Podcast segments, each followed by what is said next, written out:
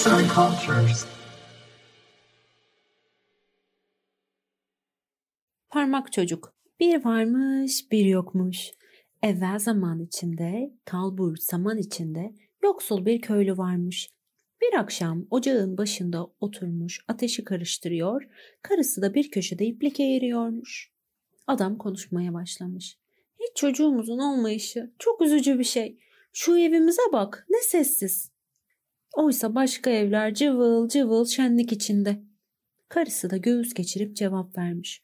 Olsaydı da bir tanecik yavrumuz olsaydı, pek küçük bir şey, parmak büyüklüğünde bir şey olsaydı gene razıydım.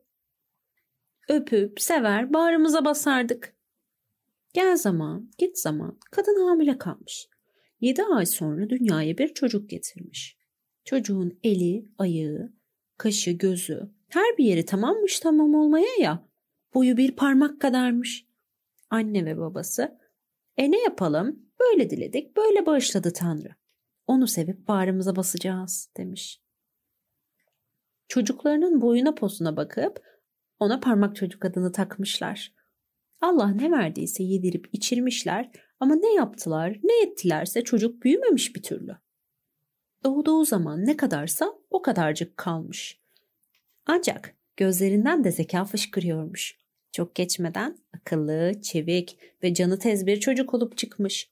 Hangi işe el atsa altından kalkıyormuş. Günlerden bir gün adam ormana gidip odun kesecek olmuş. Kendi kendine şöyle mırıldanmış.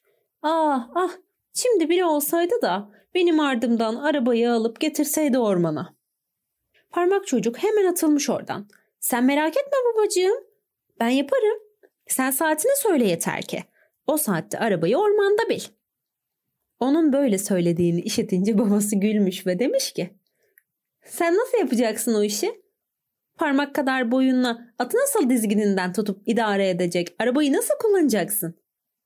Parmak çocuk da sen o işi bana bırak babacığım. Annem arabayı koşsun yeter ki. Atın kulağına girip oturur. Hangi yolu izleyeceğini söylerim ona diye cevap vermiş. Kararlaştırılan saatte annesi koşmuş arabayı. Parmak çocuk da atın kulağına girip oturmuş. Oradan de demiş. Brr demiş. Hadi yavrum, yürü yavrum gibi sözlerle atı idare etmiş. Arabayı öyle güzel kullanıyormuş ki gören onu bu işin ustası sanırmış. Araba tıngır mıngır ormana doğru yol alıyormuş.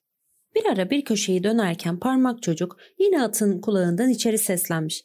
Hadi göreyim seni.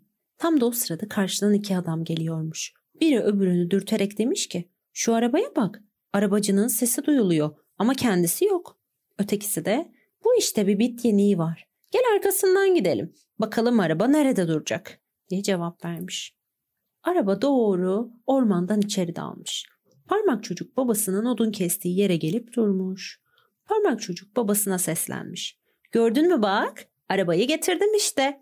Hadi şimdi beni indir aşağı. Babası sol eliyle atı dizginlerinden tutmuş, sağ eliyle oğulcağızını atın kulağından alıp indirmiş yere. Parmak çocuk da keyifli keyifli oracıktaki bir saman çöpünün üzerine kurulmuş. İki yabancı adam gelip de onu öyle görünce şaşkınlıktan ne diyeceklerini bilememişler. Sonra biri ötekisini bir kenara çekip kulağını fısıldamış. Sana bir şey söyleyeyim mi? Bu ufaklık bizim için bir devlet kuşu. Onu alıp bir büyük kente götürdük de parayla halka gösterdik mi köşeyi döndük sayılır. Hadi gidip onu satın alalım. Bunun üzerine parmak çocuğun babasına varıp şu ufaklığı satar mısın bize? demişler. Kendisine öz evladımız gibi bakar, hiçbir şeyini eksik etmeyiz. Adam da olmaz diye cevap vermiş. O benim canım, ciğerimdir. Dünyanın bütün malını, mülkünü değişmem onu. Konuşmaya kulak misafiri olan parmak çocuk giysisinin kıvrımlarını tutuna tutuna gözü görünmeden çıkıp babasının omzuna oturmuş ve kulağına şöyle fısıldamış. Babacığım, babacığım durma sat beni. Merak etme yine dönüp sana gelirim. Parmak çocuk böyle deyince babası da onu bol para karşılığında iki adama satmış. Adamlar parmak çocuğa nerede oturmak istiyorsun bakayım diye sormuşlar. Parmak çocuk da ne olur beni şapkanızın kenarına oturtun. Orada gezip dolaşabilir, sağı solu seyredebilirim. E aşağı da düşmem diye cevap vermiş. Adamlar da onun isteğini yerine getirmişler. babasına veda eden parmak çocuğu alıp birlikte yola koyulmuşlar. Akşam olup sular kararmaya yüz tuttuğu sırada parmak çocuk beni biraz indirir misiniz aşağı çişim geldi diye seslenmiş. Parmak çocuğu şapkasında taşıyan adam kal olduğun yerde diye cevap vermiş. Ne yapacaksan orada yap ben kızmam. Havada uçan kuşlar da insanın başına pislemiyor mu sanki? Parmak çocuk olmaz demiş. Ben böyle bir terbiyesizliği yapamam. Hemen aşağı inmek istiyorum. Adam da ne yapsın? Şapkasını başından çıkarmış, parmak çocuğu yol kenarındaki bir tarlanın içine bırakmış. Parmak çocuk tarladaki kesekler arasında hoplayıp zıplayarak sağa sola gidip gelmiş. Derken gözüne bir fare yuvasını kestirip apar topar dalmış içeri. İçinden ''İyi akşamlar beyler, beni beklemenize gerek yok, siz gidebilirsiniz.'' diye seslenmiş, gülüp eğlenmiş adamlarla. Adamlar koşup gelmiş. Fare yuvasının içine çer çöp sokup parmak çocuğu da dışarıya çıkarmaya çalışmışlarsa da başaramamışlar. Onlar böyle yaptıkça parmak çocuk daha gerilere kaçmış. Derken iyice bastırmış karanlık. Adamlar da cepleri tam takır, söylene söylene tekrar yola koyulmuşlar. Parmak çocuk adamların gittiğini fark eder etmez toprağın altındaki dehlizlerden yine yeryüzüne çıkıp gelmiş. Bu zifiri karanlıkta da tarlada yürümek çok tehlikeli bir şey diye söylenmiş kendi kendine. İnsanın düşüp bir yerini incitmesi işten bile değil. Neyse ki yolda boş bir salyangoz kabuğuna toslamış. Şansım varmış. Geceyi bu kabuğun içinde korkmadan geçirebilirim diye geçirmiş içinden. Tam uyuyacağı sıra hemen yanı başından geçen iki adamın konuşmasını işitmiş. Bir tanesi şöyle söylüyormuş. Ya ne yapsak, ne etsek de şu zengin rahibin altınlarını ve gümüşlerini yürütsek? Oradan parmak çocuk seslenmiş. Ben size açıklayayım mı? Hırsızlardan biri. Bu ses de nereden geldi? Demiş korkuyla. Arkadaşına dönüp biri konuştu. Duymadın mı? diye sormuş. İki hırsız oldukları yerde durarak sağa sola kulak kabartmışlar. Bunun üzerine parmak çocuk yeniden seslenmiş. Beni de alın yanınıza, size yardım edeyim. Peki sen neredesin? Sağı solu arayın. Sesin geldiği yöne dikkat edin. Beni bulursunuz. Hırsızlar aramış, taramış. Sonunda parmak çocuğu bulmuşlar. Yerden alıp havaya kaldırmışlar. Şu bücür halinle nasıl yardım edeceksin bakalım bize diye sormuşlar. Nasıl mı? demiş parmak çocuk. Pencere kafesinin demir çubukları arasından rahibin evine girer, istediğiniz şeyleri içeriden alıp uzatırım size. Hırsızlar da iyi ya görelim bakalım hünerini diye cevap vermişler. Sonra hep birlikte yola koyulup rahibin evine gelmişler. Parmak çocuk pencere demirlerinin arasından içeri girmiş. Sonra da avazı çıktığı kadar bağırarak dışarı seslenmiş. Burada ne varsa hepsini istiyor musunuz? Hırsızlar onun bu bağırmasından korkup demişler ki yavaş konuş herkesi uyandıracaksın. Ama parmak çocuk söyleneni anlamamış gibi yaparak yeniden bağırmış. Ne diyorsunuz? Burada ne varsa hepsini vereyim mi? Sese bitişik odada yatan hizmetçi uyanıp ne oluyor diye kulak kabartmış. Ama hırsızlar da o sırada korkularından kaçıp evden bir hayli uzaklaşmışlar. Derken kendilerini yeniden toparlayıp şu bücür oğlan bizimle dalga geçiyor galiba diye düşünerek dönüp gelmiş ve fısıldayarak ona bırak artık şakayı da uzat işte içeriden bazı şeyleri demişler. Bunun üzerine parmak çocuk bir kere daha avazı çıktığı kadar bağırmış. Uzatın ellerinizi. Burada ne varsa vereyim size. O sırada kulak kabartmış etrafı dinleyen hizmetçi bu sözleri bütün açıklığıyla işitmiş. Yataktan fırladığı gibi karanlıkta paldır küldür kapıya yürümüş. O saat hırsızlar tabanları yağlayıp sanki arkalarından atlılar kovalıyormuş gibi kaçmaya başlamışlar. Hizmetçi sağa sola bakıp da bir şey göremeyince dönüp bir lamba yakmış. Bu kez lambayla gelerek bütün köşe bucağı aramış. Ama bir şey bulamayarak gidip yine yatağına yatmış. Galiba gözüm açık rüya gördüm demiş kendi kendine. Meğer parmak çocuk kadın elinde lambayla döndüğü zaman görünmeden odadan dışarı süzülüp samanlığa yollanmışmış. Saman yığınlarının üzerinde sağa sola tırmanıp sonunda kendini yatacak güzel bir yer bulmuş. Şafak sökene kadar burada uyuyup dinlenecek sonra da evlerine dönecekmiş. Gel gelelim evdeki hesap çarşıya uymamış. Dünyada insanın neşesini, rahatını kaçıracak şey mi ararsın? Hizmetçi ortalık ağarmaya başlar başlamaz yataktan kalkıp ahıra yollanmış. Hayvanların yemini suyunu verecekmiş. İlk önce de samanlığa uğramış tabi. Buradan bir kucak ot almış. Tam da parmak çocuğun üzerinde yatıp uyuduğu yığınmış bu. Parmak çocuk öyle derin derin uyuyormuş ki hiçbir şeyin farkına varmamış.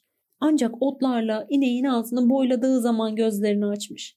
Eyvah bu değirmende ne işim var benim diye bağırmış. Ama nerede olduğunu anlamakta gecikmemiş. Gözünü dört açıp ineğin dişlerinin arasında kalmaktan ve çiğnenip öğütülmekten kaçmaya çalışmış. Ama sonunda ineğin karnını boylamaktan kurtaramamış yakayı. Bu odayı yaparlarken pencereleri unutmuşlar. İçerisinin güneş yüzü gördüğü yok. Bir lamba falan da getirmiyor kimse. Diye söylenmiş kendi kendine. Doğrusu bulunduğu yeri hiç beğenmemiş. İşin berbat yanı habire yeni ot yığınları kapıdan giriyor, içerisi de bu yüzden daraldıkça daralıyormuş. Derken parmak çocuk korkudan avazı çıktığı kadar bağırmaya başlamış. Bana yem yollamayın artık, bana yem yollamayın artık. O sırada hizmetçi iğneyi sığıyormuş. Sesi işitip kimseyi göremeyince, ayrıca sesin gece işittiği ses olduğunu anlayınca korkudan yüreği ağzına gelmiş. Oturduğu iskemleden kayıp düşmüş aşağı. Süt de yerlere dökülmüş.